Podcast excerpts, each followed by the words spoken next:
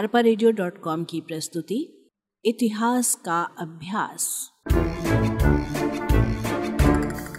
वाचक स्वर कंचन। पुरातात्विक स्रोत।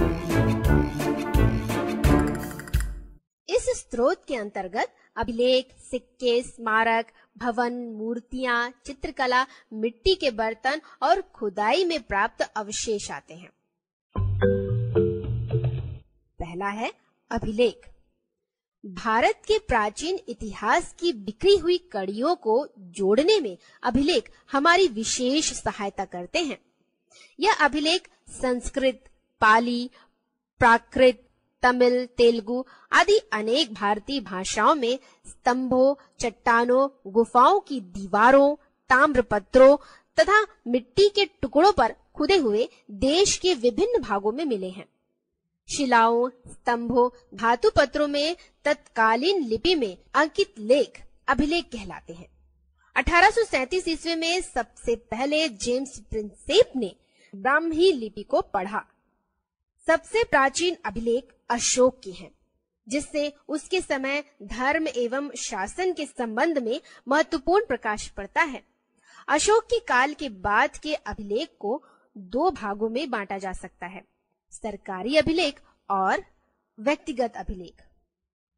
गुप्त शासक समुद्रगुप्त के कवि हरिषेण ने प्रयाग अभिलेख लिखा। इस अभिलेख में समुद्रगुप्त की विजयों का पूरा विवरण मिलता है।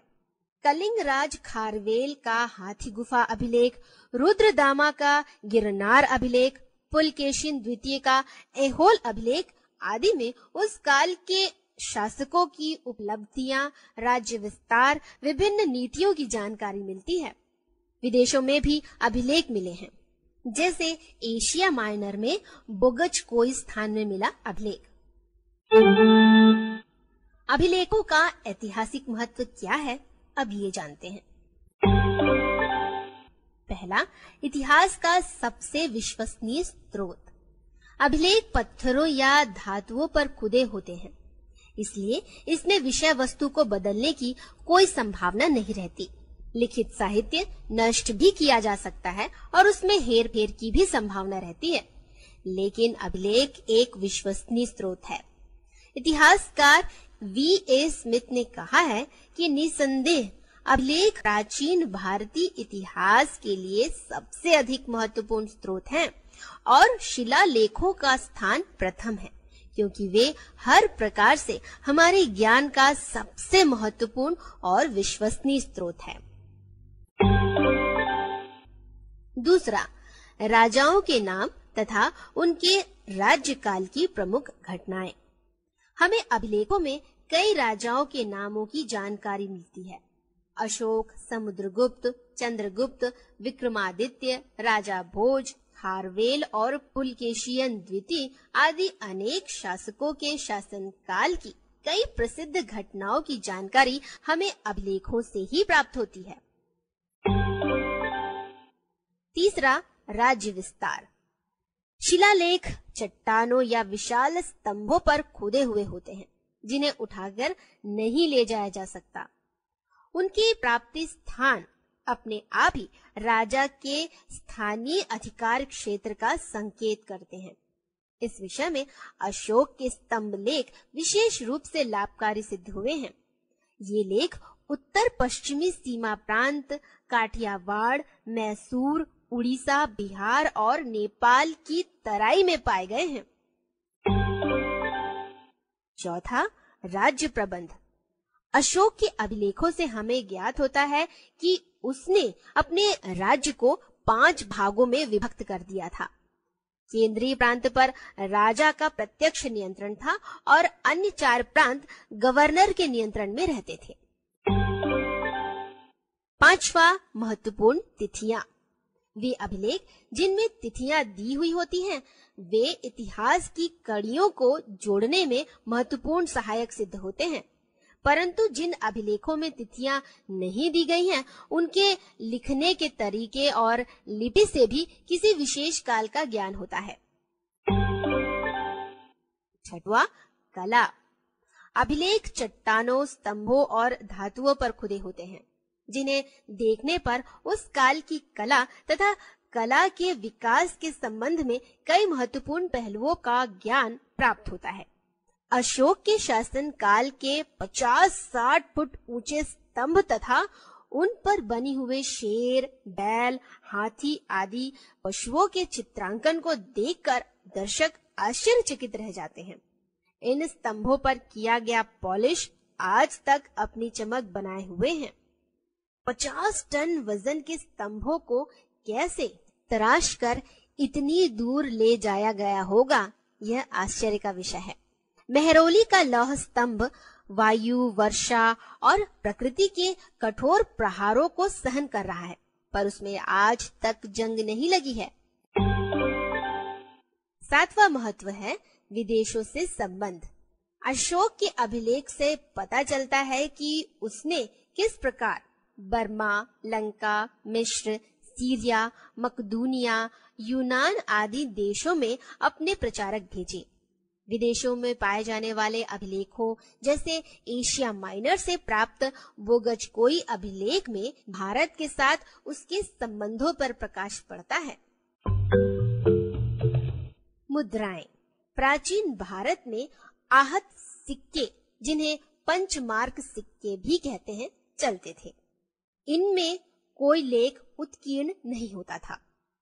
उत्तर पश्चिमी भारत पर हिंद यूनानी राजाओं ने अधिकार करके जो सिक्के चलाए, उसमें लेख और शासक की आकृति होती थी। इन सिक्कों के लेख ने इतिहास लेखन के लिए महत्वपूर्ण जानकारी उपलब्ध कराई। मुद्रा शास्त्र में सिक्कों का अध्ययन किया जाता है। सिक्के उस समय की आर्थिक, राजनैतिक और धार्मिक स्थिति की महत्वपूर्ण जानकारियां प्रदान करते हैं। अब जानते हैं सिक्कों के महत्व के बारे में। पहला, काल निर्धारण में सहायक। जिन सिक्कों की तिथियां अंकित हैं, उन्होंने भारतीय इतिहास की कड़ियों को जोड़ने में हमारी विशेष सहायता की है। सिक्कों को जारी करते समय शासक का नाम और तिथि के उत्कीर्ण होने से तिथि क्रम का ज्ञान और शासक के राज्यकाल के बारे में पता चलता है। दूसरा है आर्थिक स्थिति का ज्ञान। कुछ अर्थशास्त्रों ने समय समय पर जारी किए गए सोने, चांदी, तांबे आदि के सिक्कों का ध्यान पूर्वक निरीक्षण करके भारत की आर्थिक अवस्था का अनुमान लगाने का भी प्रयत्न किया है।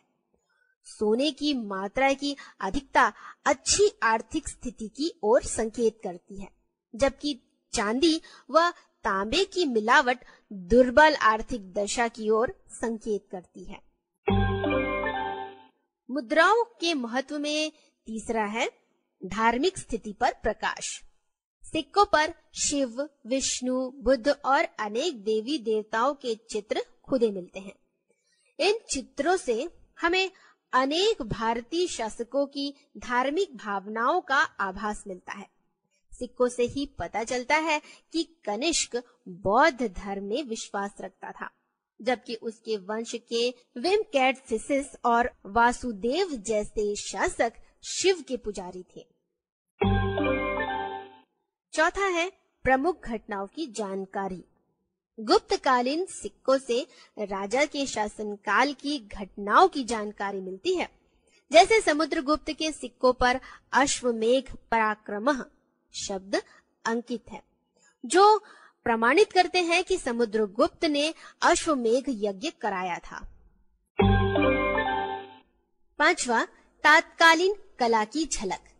सिक्कों के माध्यम से जनता की कलात्मकता और साहित्य के प्रति रुचि का ज्ञान मिलता है, जैसे समुद्रगुप्त द्वारा वीणा बजाते हुए चित्र का अंकन, सिक्कों पर बने हुए राजाओं, देवी देवताओं आदि का शेर, चीता, कुल्हाड़ी, तीर, कमान से उस काल की कला की तथा उसके विकास का ज्ञान प्राप्त होता है।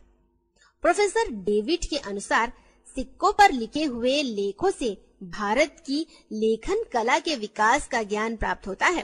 साथ ही सिक्कों से हमें धातु ढालने की कला का भी ज्ञान प्राप्त होता है। छठवां, साम्राज्य की सीमाओं का ज्ञान। किसी एक स्थान पर बड़ी संख्या में एक ही शासक के सिक्के मिलने से इस बात की पुष्टि होती है कि सिक्कों की प्राप्ति स्थान उस शासक के राज्य का भाग था। सातवां है विदेशों से व्यापारिक संबंध। भारत देश के बहुत से सिक्के यदि दूसरे देशों में मिले या फिर दूसरे देशों के सिक्के हमारे देश में खुदाई से मिले तो हम बहुत आसानी से अनुमान लगा सकते हैं कि इन देशों के हमारे देश के साथ प्राचीन काल से ही व्यापारिक संबंध स्थापित थे। उदाहरण के तौर पर दक्षिण में खुदाई में मिले हुए रोमन सिक्के इस बात को स्पष्ट करते हैं कि हमारे देश का व्यापार रोमन साम्राज्य के साथ उन्नतिशील अवस्था में था, क्योंकि रोमन लेखक प्लिनी ने लिखा था कि हर वर्ष वस्तुओं के आयात से रोमन साम्राज्य का बहुत सा धन भारत में बहता जा रहा है। सिक्कों के वर्णन के बाद अब पढ़ते हैं स्मारक एवं भवनों से प्राप्त जानकारी के विषय में। स्तूपों, विहारों और मंदिर निर्माण से उस समय के धार्मिक विश्वासों और भारतीय संस्कृति की जानकारी हमें मिलती है। उत्तर भारत के मंदिर निर्माण की शैली नागर शैली कहलाती है, वहीं दक्षिण भारत में द्रविड़ शैली की विशेषताएं मंदिरों में दृष्टिगोचर होती है। मूर्तियां जन सामान्य की धार्मिक आकांक्षाओं और आस्थाओं की जानकारी उस काल की मूर्तियों से भी मिलती है। गुप्तकालीन मूर्तियों में आध्यात्मिकता और गहनता मिलती है। कुषाण काल में विदेशी प्रभाव मिलता है। अमरावती, बोध गया और सांची की मूर्तिकला अतुलनीय है। पुरातात्विक स्रोतों में चित्रकला का भी अपना स्थान है। अजंता, एलोरा, बाघ की गुफाओं में चट्टानों को काट काट कर उनकी दीवारों पर जो चित्रकारी की गई है वह अद्वितीय है और तात्कालीन समाज की भावनाओं को अभिव्यक्त करती है। अजंता की गुफा में एक चित्र मृत्युशैया पर पड़ी हुई राजकुमारी का है, जिसमें आसपास खड़े हुए संबंधी विवशता और आंखों में आंसू लिए टकटकी लगाकर देख रहे हैं। अत्यंत प्रभावकारी है ये चित्र। अवशेष महत्वपूर्ण स्थलों पर उत्खनन से अवशेष मिलते हैं, उससे उस काल की जानकारी मिलती है, जैसे हड़प्पा और मोहनजोदड़ों के उत्खनन में जो विकसित नगर योजनाओं की जानकारी हमें मिली है वो बहुत महत्वपूर्ण है। मिट्टी के बर्तन, विभिन्न औजार और भवनों के खंडहर उस काल को अभिव्यक्त करते हैं। आरपा रेडियो डॉट कॉम की प्रस्तुति भारतीय इतिहास।